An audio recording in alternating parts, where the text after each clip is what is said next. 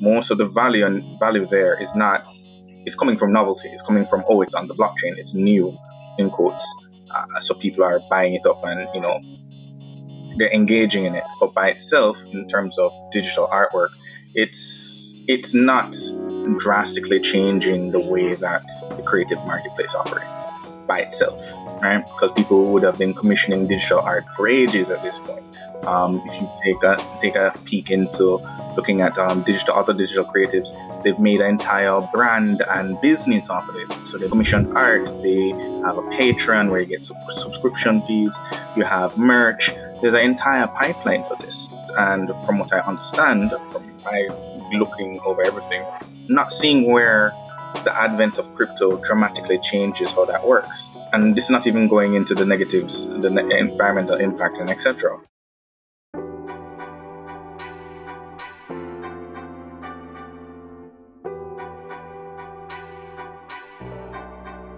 You're listening to the Digital Jamaica podcast, the show where we deep dive topical issues around tech to uncover opportunities we can leverage to earn.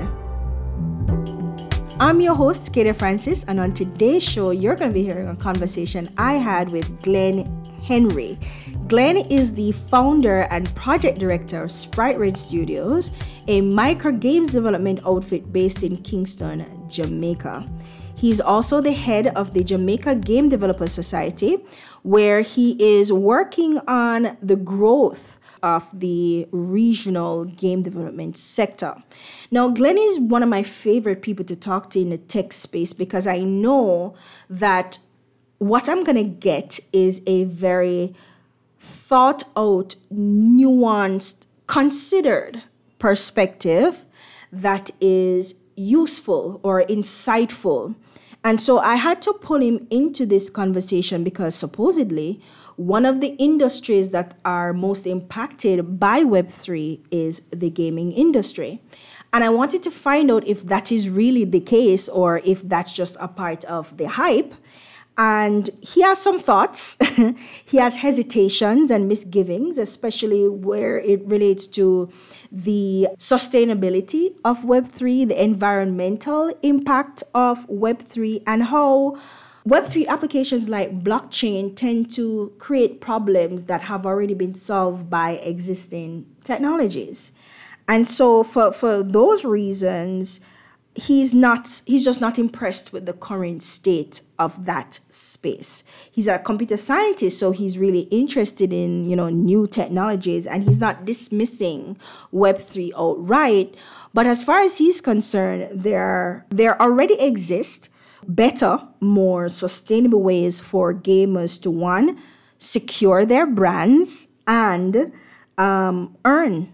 So that's the conversation we're diving into in this episode. Is Web3 useful, particularly to the gaming sector, or is it much ado about a hype, a promised neverland? Let's get into it. Hi, my name is Glen Henry, face and fingers behind Sprite Wrench Studios, which is a micro game development studio based out of Kingston, Jamaica. Thanks for having me on the show. And thanks for being here, Glen. Now, I, I wanted you to be a part of this conversation because I would have been in a meeting. Was it a meeting? A conversation that the JTDA had around NFTs. You were one of the panelists, and the conversation was around whether or not this is I, I guess it's whether or not this was a good direction for us to go in, or if we should be encouraging, whether it's gamers or artists or whatever, to take that route. And your response I found very interesting. So you weren't saying no, they shouldn't. Uh, but you you weren't embracing the idea either. In fact, I think your argument is, and you can correct me if I'm wrong.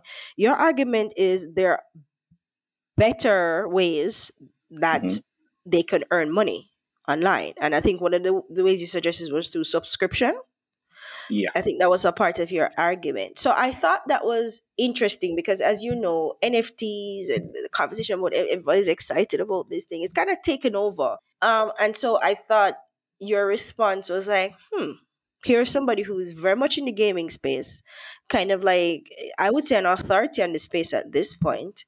Um, certainly given the capacity you operate in as the owner of this uh, Sprite Wrench studio and as a part of the is it the, the Jamaica Game Development Association? Is that what you Yes, Jam- Jamaica Game Development Soci- Society, JGDS. Society.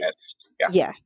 So you can speak on this thing with some level of authority. So I was like, this is interesting because it's especially um, with NFTs, person saying that you know it's really great for gamers, especially, right? And so here you are going, um, mm, I'm not so sure. Where do you actually come down uh, on it, and and why do I sense a lack of enthusiasm, Glen? All right. Um, from my side, it's really. Hmm. I do have an academic interest in the tech. Uh, I'm a computer scientist by, uh, well, education. That's kind of how I went through school and what I was, you know, trained in. Mhm. So the idea of cryptocurrency and blockchain technology was interesting. It's a novel concept. Um, where I always kind of lost uh, the thread was looking at use cases. Because a lot of the use cases that are being pushed right now for the technology are not necessarily unique to it. It's not a unique solution. Mhm. And in a lot of cases, when you start digging into the tech, it is not necessarily a better solution than what is already in place. Um, a lot of uh, developers have to jump through a lot of hoops to recreate some of the base, uh, the base functionality that exists right now in Web two.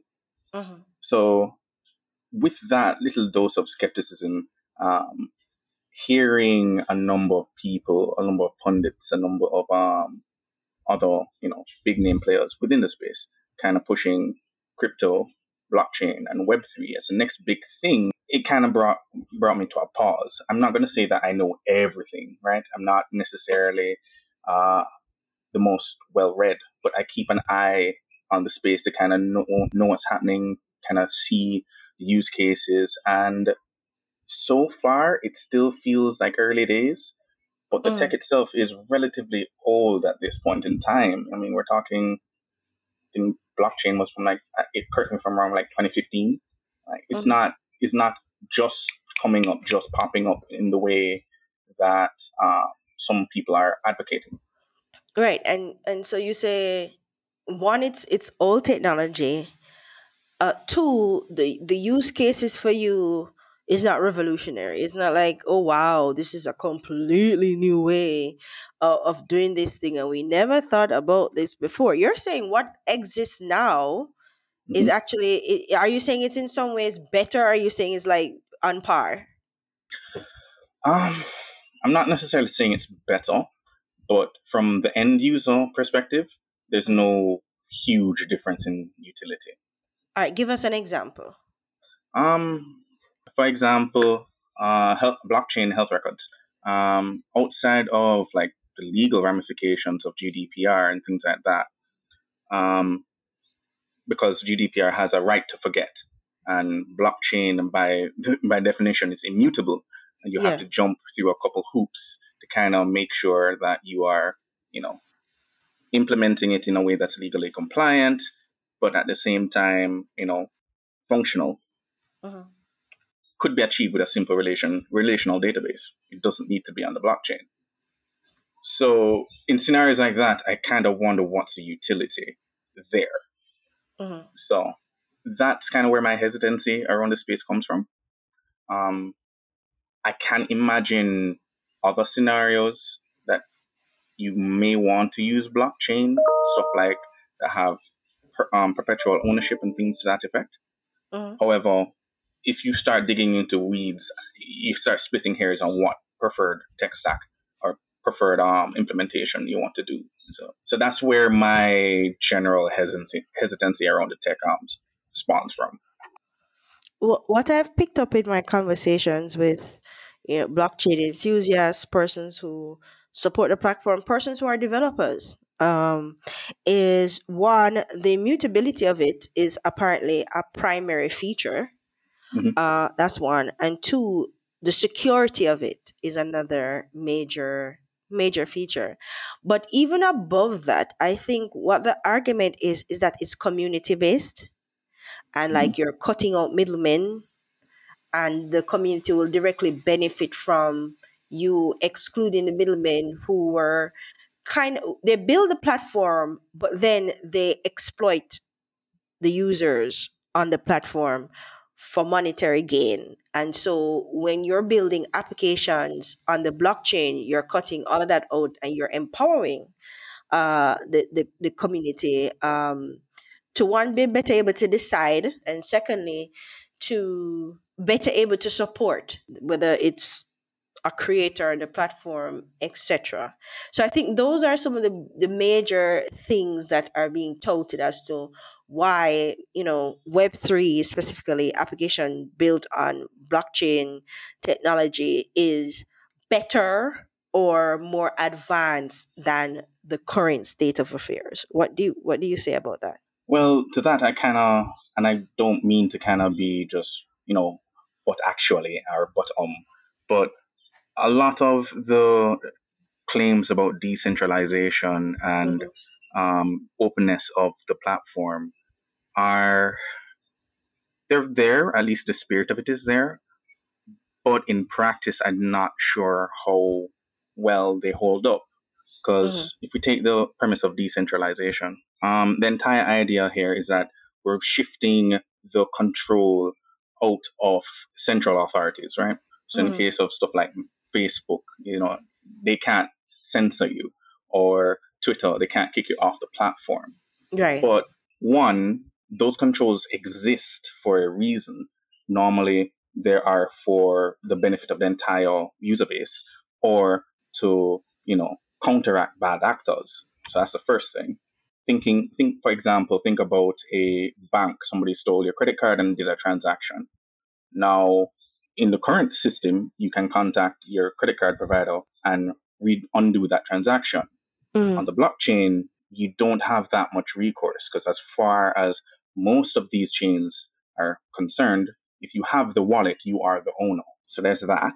And then when you dig deeper into the entire idea of decentralization, that's happening already. What tends to happen with new technologies is they tend to coalesce around the first mover, right? So that's why you see places like um, MetaMask. Now it's your wallet took all of the blockchains. It's now centralized. Mhm. Um, you see places like the storefronts. All of them are like OpenSea. They're centralized there. Um, so it's just a nature of adoption. You're going to coalesce around these central players. So it's happening again, regardless of the intent. Um, then you start speaking about, you know, the community and building together. And I agree with that because as a computer scientist, I'm very much interested in the idea of open source. A lot of my own tech stack is based on open source technology. The web is built off of the back of open source technology, and that is technology that you know is maintained by the community, and you know everyone commits to submitting bug, bugs and such, and is um, legally protected in such a way that no single entity can just take it up and own it and lock everybody else out. That's the Mhm. entire idea of copyright. Sorry, copyleft is the actual term, and policies like um, Creative Commons and such. That's the entire point, right? From what I've seen, uh, most blockchains don't necessarily maintain that. That's not what they're trying to maintain. And when they speak about building in open and building for the community, they're actually speaking about interoperability, meaning moving key assets or transferring assets rather than through a central authority. So let's turn this back to like a, a game. So rather than transferring a sword that you got uh, from an RPG to another player, you have to go through the code for the game. You would, you know, just transfer like the NFT. While that is great as an idea, in practice, that NFT still relies on the base game. There's very little incentive for a developer to support NFTs or other assets, crypto assets from another game in their own game. So you can't really transfer one from the other normally. There are a lot of hoops you would have to jump through. And mm-hmm. while there may be a business case, because I've thought about it myself in terms of, you know, why as a developer you'd want to do something like that, most projects probably wouldn't. So those two points are sticky for me because again, I agree with the initial intent. It's great but in practice, I'm not necessarily seeing the gains that uh, a lot of people are promising. So, so pretty much what you're saying is it's not as decentralized as we think it is. Mm-hmm. And two, there is there is little recourse, and and three, there there's little impetus then for community or integration. Yeah, the pushback could be especially as it relates to you know the immutability part because you're saying that you know once you have the wallet you're considered the owner. But if it's a if it's a case where it's theft and you're stealing um wouldn't that wouldn't that ownership change? Because if i was originally registered on the blockchain as the owner you stole that. Um and the the premise is the information cannot be changed. So i will forever be considered the owner on the blockchain. How is it possible to steal? Well, if I, and I'm coming from a layman's terms here, and I'm trying just trying to make sense of it. If you understand what I'm saying. Well, the thing is, when you are described as an owner on the blockchain, really and truthfully, you is that code, your wallet code. That is what it yeah. is, right? There's okay. no link between that code to you as a person.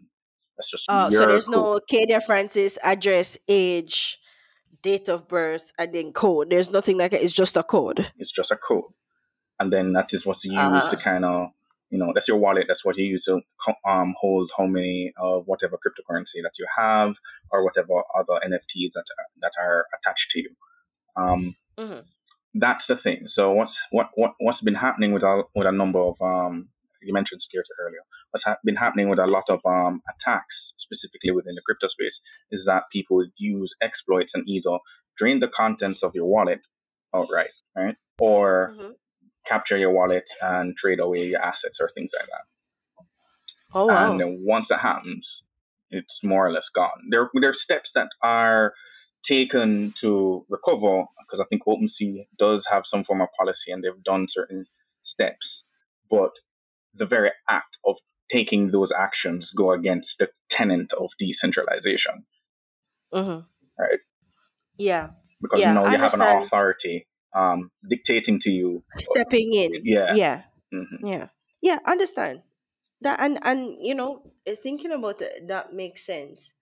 Uh and one of the arguments I had from the beginning was you can never fully realize decentralization because as a user i can't i don't know nothing about web development so i can't create my own platform the, the, the point is there can never be full decentralization in a world where most of us are users not mm. creators or builders of these platforms. It that made sense in my layman brain. I don't know as a professional, as a computer scientist, if that sounds differently to you, but that that was my original thought that somebody has to create these platforms. Mm-hmm. And as the creator of these platforms, you retain some form of ownership of these platforms. Mm-hmm. And you're you're just the fact of that means it cannot be fully decentralized. Does that make sense? Kind of. But the counter argument to that is a lot of these um, a lot of these entities, these crypto entities, they operate in such a way that um, ownership of the project is normally split up. So if you have an if you have an NFT project, you are minting the NFTs, and the contract that you've written for that normally points back to your wallet for whatever. Is that a smart contract? It's a smart contract, right? But that doesn't necessarily mean that you own the NFT, meaning it's not going to have uh, reside in your wallet or anything to that effect is it is the idea then that i i in my own philanthropic wisdom i built this platform and i'm, and I'm going to then give it to the people and then they decide what happens with the platform? Because that's how it sounds to me when i hear people talk about blockchain. It's like somebody build it and just say hey you guys can have it and do with it what you will but that's not necessarily how it works is it? Not really and that's the thing that we had to I guess that's kind of leading to what you're trying to say. Um, the platforms themselves are not decentralized. In order to operate, they have to have some form of control. It's not to, to the point of like an open source project where anybody can fork it and do whatever they want. There, there still has to be somebody who owns the domain name, who pays the pays um the domain name fees, who you know sets everything else up. That is not a community run um model. Thing, right? Yeah, it's not.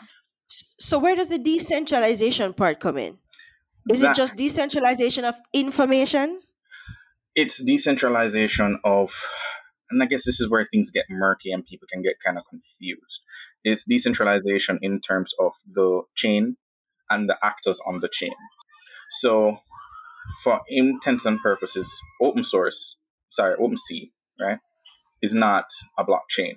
They right. a marketplace that leverages the Ethereum on blockchain, right? Mm-hmm. They, they leverage it. They allow, they manage transactions and etc.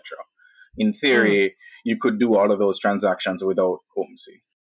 But OpenSea just adds value. It adds utility by centralizing everything and allowing you to, you know, put up an auction and having a secure user base. And that is where all the value comes from. But what you just said is is again, I think where my thought process really is because fine, the the blockchain itself decentralized, no problem, that's great. But the blockchain is just a, a, operating platform. Would you would you say that's correct? For lack of a better word, you, we can call it. For that. lack of a better word, right? And so on top of that operating platform, you have applications. So as the end user, I'm really only seeing the applications, right? Correct. Right. So going back to the example of OpenSea again, mm-hmm. right? So OpenSea allows you to mint NFTs and sell NFTs like a marketplace or a store, as you call it, right? Mm-hmm. But then what what the application can do is a very different thing. It's it's separate and apart from what the, the system is that it runs on. No so. Yeah. So going back to the whole idea of decentralization, and I really don't mean to harp on this point, but you know, when you have a little niggling thing and you're trying to make it make sense to you, mm-hmm. here you have an application operating on top of a system that is supposed to be decentralized or is decentralized, but the, up, the application itself cannot be decentralized because in order to maintain the integrity of your application you're going to have to put certain security measures in place and this is where the authoritativeness comes in mm-hmm. right? You may even have to do some kind of censorship, mm-hmm. right? Because you're trying to protect your user base. So in that way, it is not decentralized. And in and in that way, the same censorship complaint that you, you keep hearing with, with, with blockchain comes back in again because either way you cut the cookie or slice the cookie or bake the cookie. I don't. All right, let's not talk about cookies. Mm. Either way that works, right? Some authority has to be there to come in and protect people from themselves, one, and two, protect people from others. That's how all systems work, no? I mean, ideally, yes. I mean, you could offer the system without those authoritative controls. And then what would happen to the system? The users get what they don't get. Right. So in ter- in order to maintain the integrity of a system, these other things are necessary. Yes.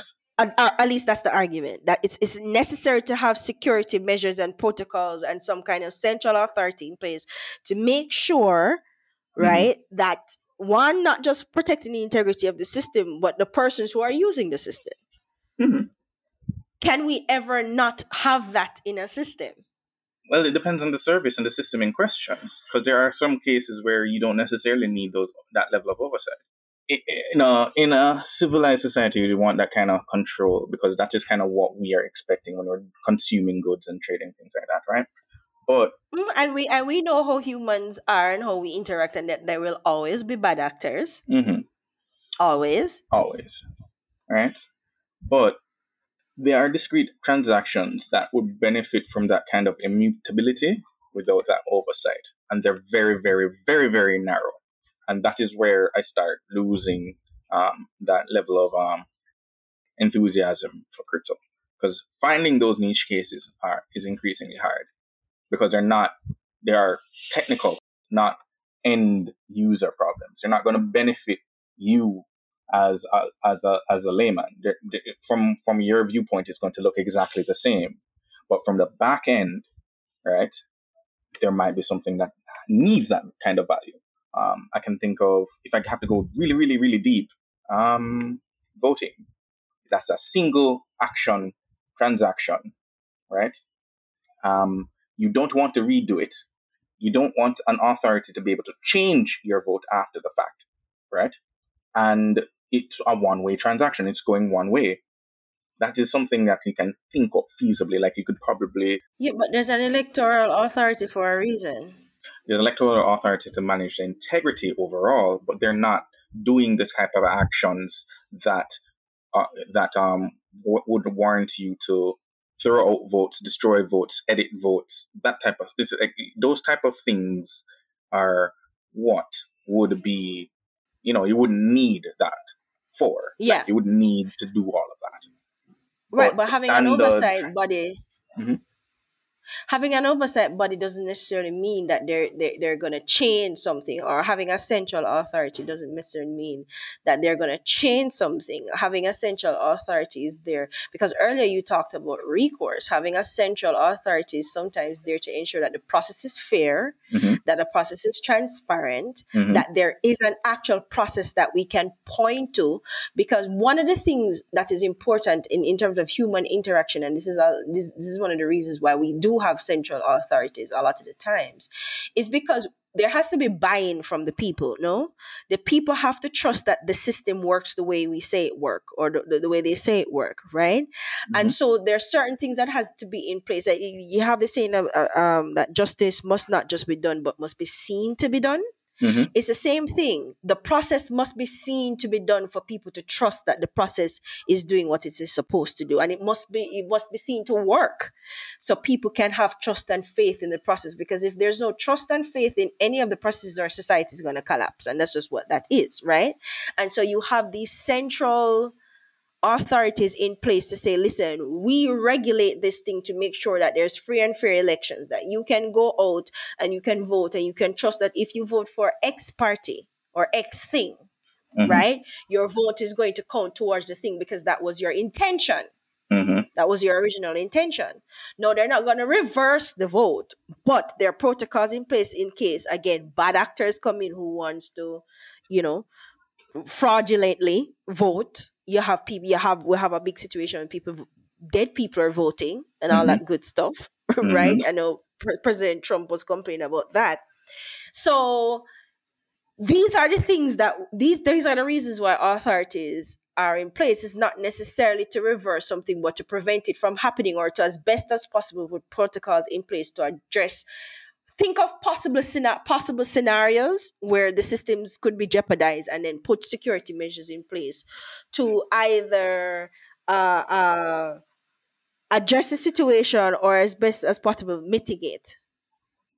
Yeah but what i was kind of trying to showcase with that one example is that the authority does not necessarily need to act on the transaction itself so even if it is to prevent bad actors, sure, but there's nature. The nature of the system is built in such a way that bad actors are. It's hard to just duplicate. Say, if if there are a fixed number of NFTs, you can't just duplicate NFTs and spoof other people because each NFT is now unique and tied tied to like a particular person, and it can't be one one. You, you you're making it harder for that transaction to be um, spoofed. But again, that's a very narrow, very specific, and very um, n- niche um, niche use. And at the end of the day, as an end user, it changes nothing for your experience. Yeah. You see, Glen, I'm afraid I've put you in a position to defend. No, it's not. Uh, like I said, I'm a moderate, you know. I do appreciate you indulging me. It's just something that was in the back of my head that I, I, I wanted to, you know, get a resolution for. But uh, no, it, it's fine. Like I said, I'm interested in the tech, right? Yeah. Right, and I do think there is a case. I'm just not sure what the use case is, and most of the yeah, and most of the examples that I've heard um, are you normally done by other systems and normally have a reason for that level of oversight and authority, right? Mm-hmm. So that's where my hesitancy comes around, really, mm-hmm. for that aspect. And then when I start speaking to like the other use cases like NFTs and, and etc., most of the value mm-hmm. and value there is not it's coming from novelty. It's coming from oh, it's on the blockchain. It's new, in quotes. Uh, so people are buying it up and you know mm-hmm. they're engaging in it. But by itself, in terms of digital artwork, it's it's not drastically changing the way that the creative marketplace operates by itself, right? Because uh, people would have been mm. commissioning digital art for ages at this point. Um, if you take a take a peek into looking at um, digital other digital creatives, they've made an entire brand and business off of it. So they make commissioned art. They have a Patreon where you get sub- subscription recurring subscription fees. You have merch. There's an entire pipeline for this. And from what I understand, from my looking over everything, not seeing where the advent of crypto dramatically changes how that works. Uh-huh. And this is not even going into the negatives, the environmental impact, and etc. The environmental impact? Yeah, so there are a concern around the more popular blockchains and their um, environmental impact, their electrical use, right? I didn't even think about that. It's it's a point that I tend to not bring up in discussions because it gets hand waved away because yeah. there's a very a very long argument, long-standing argument that Ethereum is switching over from what's it proof of work to proof of stake.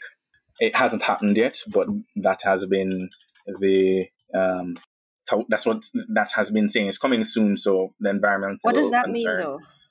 Um, don't want to get too difficult, too much into the into the into the nitty gritty, but the core of it is basically um, when you're generating a token, you have to expend a large amount of energy uh, uh-huh. solving these really complex problems in order to generate one token.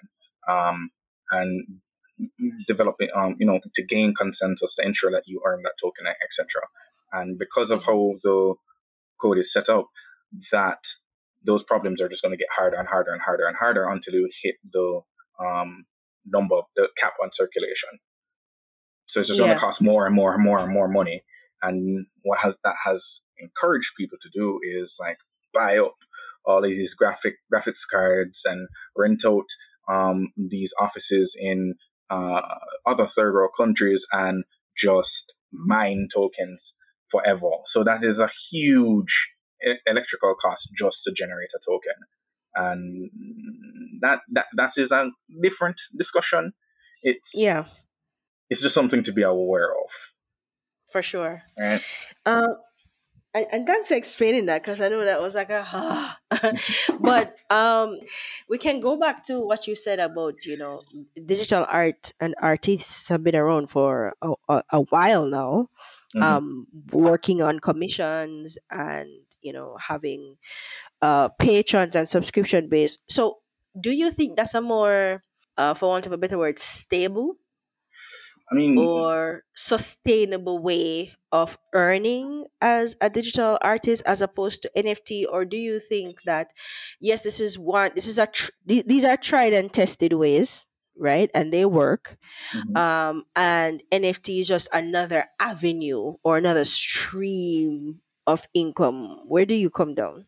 I mean, it, it is really and truthfully that. It just becomes another stream. So you can get commission, you, you can get a commission um, for a piece, which is whatever your rate is, fifty dollars, two hundred dollars, four hundred dollars, whatever it is.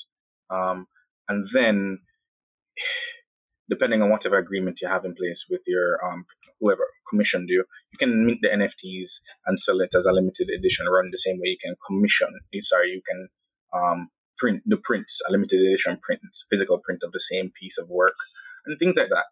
So that's why a lot of artists are treating it. However, because of the environmental stuff I mentioned before, as well as some of the more unsavory um, practices that are happening around NFTs, it has a very bad perception for the regular user, the end user, and as a result, you might tarnish your brand if you you know dive headfirst into NFTs. I know a couple of artists who have announced that they're going to whatever whatever um, platform, and they say it's not Ethereum, it's a smaller blockchain, so it has less of a um, less environmental impact, etc. But regardless, there you have it might be a minority, but you see a lot of fans just push back against that. A lot of people who have followed and engaged with this artist and you know been fans of their brand just jump ship just because of NFTs. Oh, really? Yeah. Um, and I guess this is also going to eventually circle back to like things like uh, for gaming. I know that um, Kickstarter has been doing a push um, or has at least signaled intent to look into blockchain. And they have gotten a lot of public pushback on that. Um, a lot of people have um, considered leaving the platform. Um, a lot of people have left the platform and gone to their competitors.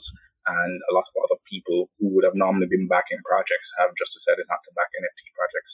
I know people who have launched projects and have started losing subscriptions during their campaign because Kickstarter did a dog whistle to say that they might be interested in NFTs.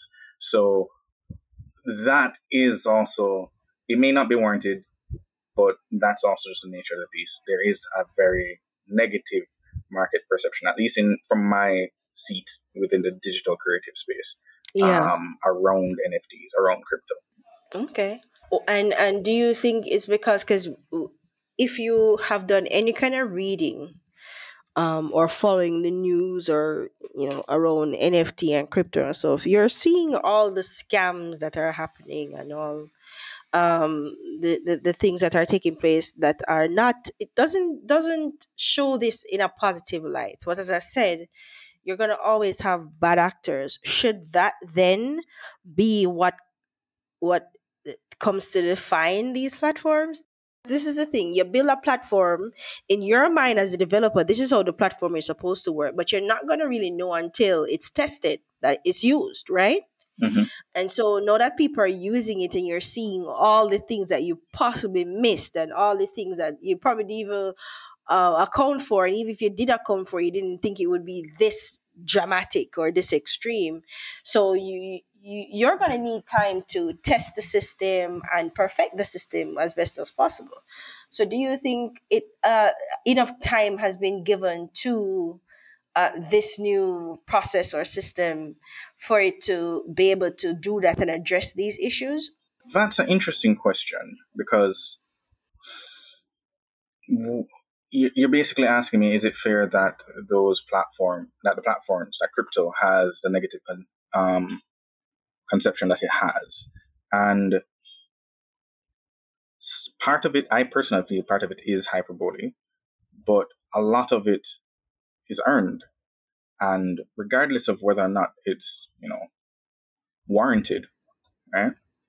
The market kind of has already spoken. So why is it that we need to make special allowances? Who is asking us to make special allowances for a technology that doesn't have or doesn't seem to have the mainstream appeal that people thought it would. Like, because that feels like a market question. And yeah, so it's, it's kind of a free market kind of thing. It yeah, lives or it dies. Yeah, it lives or it dies. Like, at least that that's kind of where I land on it. Not all yeah. of it is warranted. Um, but yeah, some of the scams and some of the things that people have taken advantage of are things that have been solved. They're not like new problems in systems, like right. in terms of security and authority and those things. They are built that way for a reason. So when you actively go against them or you actively build systems in such a way that disregards older lessons, mm-hmm. yeah, you just have to you just have to you know be prepared to take on the criticisms of it. Mm-hmm. I can I can I can appreciate that. Um, do you think though, because so, you know it's out there, that there's any nefarious activities going on, the secret shadow societies that are working in tandem to bring down this revolutionary system for the people by the people? Do you think that's that's a part of it? Mm, I don't if anything, I think that there are a number of people who are actively invested in it right now. And in order to gain, get returns on that investment, the technology and the platforms need to continue to grow adoption needs to continue to grow. So if anything, it's the opposite. Um, mm-hmm. But I don't want to default to the general um, pyramid scheme criticism, even though if you squint and look at it from a certain angle, it does kind of have that shape. Mm-hmm. Question. In a conversation, I had uh, heard somebody say that blockchain is inevitable. This is just where the technology is going. This is what it's going to be, and we really just need to get on board. It may not be perfect in its current iteration, but it's getting there, you know, and it's enabling certain systems and processes to be developed and come into play that would benefit persons, blah, blah, blah, blah, blah. Do you agree with that statement? That it, there's an inevitability to this system or to, to this technology? I find that statement weird because we don't apply that to any other technology or any other commercial endeavor. So why is it that we should apply it to this technology? Who's standing to benefit from it in that case? That's immediately what mm-hmm. comes to mind. Um, mm-hmm. And normally it's people who are saying that statement. So yes, there's ah. utility there. Cool. You can probably make some inroads into the industry, and it would make sense if you are a um, a, a tech person, a computer scientist, to at least be knowledgeable about the platform and the technology, so that you know as technology changes, you can adapt quicker and you know gain gain the benefits from from that. But mm-hmm. to say that it's inevitable sounds a bit it sounds a little bit of um hyperbole like yeah it's hyperbole yeah. okay so like what about are things the, that are happening there are things that are happening there are interesting things that are happening and there's a lot of interest there so be knowledgeable but i wouldn't tell you that it is 110% the future how much percent would you say i mean I, I, would give you the nerd response and say only only a Sith speaks in absolutes. Mm, okay. What about the argument that listen, there are people out here who are legitimate, legitimately making money and getting rich mm-hmm.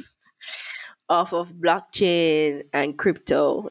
You know, being able to make a living or equal to living through NFTs and uh, other Web three platforms. Well, I say, yeah, I know that they exist. Um, I know that there are a couple of Caribbean people who are making money off of crypto, mm-hmm. off of blockchain, and kudos to them. It's great that mm-hmm. they are able to sustain themselves in this interesting technology. Um, personally, I haven't seen anything that is particularly interesting to me, especially within my own niche. Um, but I just say more power to them, pretty much it's more of a live and let it's more of a live and let live response. I, I kind of just speak my opinion on the technology in general um, and keep it moving my thing is but my thing is it's it's another way of trying to define the system isn't it? It's like on the one hand you're saying that people don't really like this whole thing and because of all the bad things that are happening to it it's it's it's it's now being defined that way. But on the other hand you have people go well, well there are people out here making money and you know getting rich off this system and that's another way that they're defining this entire system. So it's a matter of people from their own perspectives and based on what you know they already believe about these things defining the system in a way that either that benefits them i think because whether you're for or against you're benefiting from that position in some way right mm-hmm. so I, I i think that's just another way of of i think that's just another you know, on the other end of the spectrum way of trying to define a system that I think at this point none of us really have any idea what the fuck it is or or or can be. I mean, we can speculate. We can speculate, but do we really even know do we really even know, period? I mean, it's really just being knowledgeable and adapting as new information is um presented. That's really it. Right, because technology evolve so much that you know something else might comes up that makes the blockchain look like child's play. You know what I mean? Something tomorrow or whenever something else may come up or you know mm-hmm. some whatever and then we're on to that next big great thing. Yep. That's kind of how I've seen technology being being played out. I think the only thing I would say that's inevitable is technology. That's the that's the only part of this that I say is inevitable. We need to adapt because it's it's it's it's just going to accelerate and evolve um, even more rapidly than it, is, it, it, it has evolved over time. But I don't think any one platform is inevitable. Yeah, pretty much. Pretty much, yeah.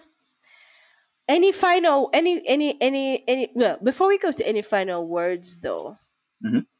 what would be your advice to persons, uh, a, creator, an artist, a musician, whatever, who who seriously thought about this whole crypto space and what it is and you know was considering kind of diving off into it uh, engaging in this space. But they're confused about what this thing is and, and how it really works. We're not a digital culture we lack information and a lot of things and we tend to be users not innovators in the space for the most part so we're still trying to navigate our way around it. So what would you say to somebody, especially who's not in the tech space? You're you're an artist or a musician, you know nothing about this whole thing. I mean the most I would say is that you should do your own research, look into the tech, figure out how it works, even if it's in the own in the simplest terms. Um, since the space itself is so divisive, I'd say try and make an effort to hear from both sides uh-huh. um, both your detractors and the persons who are really pushing it. Right? I know there are a couple really long YouTube um, essays out right now that speak at length to the origins, the functionality, and the motivations behind a lot of the um, crypto um, pundits right now. Mm-hmm. Um, some mm-hmm. of them do uh, some of them do a better job than others than in trying not to be biased, to try to just present information as is. Mm-hmm. Uh, but I'd say make it a point to kind of learn both sides and then figure out exactly what it means for you as a creator and your audience. Um, mm-hmm. Is your audience for this? Are they actively interested in this? If so, it may make sense to dip into it. If they don't care at all, you can probably experiment likely.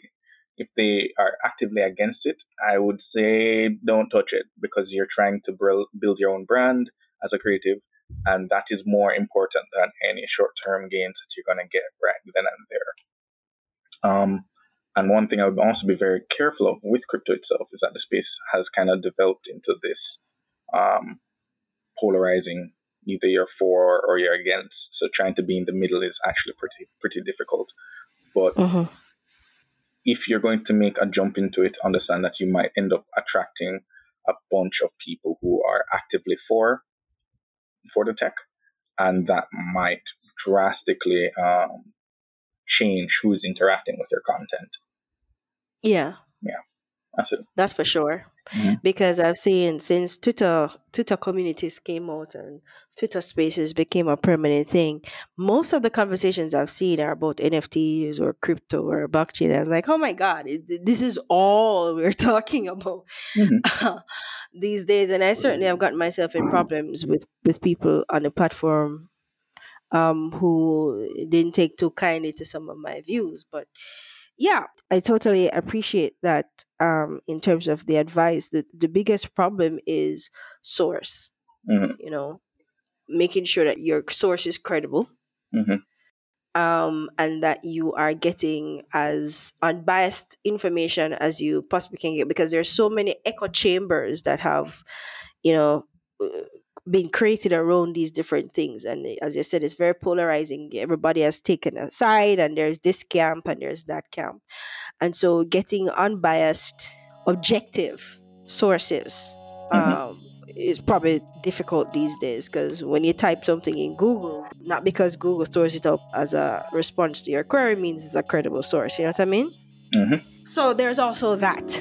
exactly that's also a major concern. But Glen, I thank you so much for your time and uh, your very thought out perspective and for sharing it because as uh, we just said it's polarizing and it can get very difficult for persons who are you know not really wanting to take a side but they're really just watching and seeing what's happening mm-hmm. um, so i appreciate i appreciate you talking to me about this i just, I just enjoy talking to you so wasn't hard.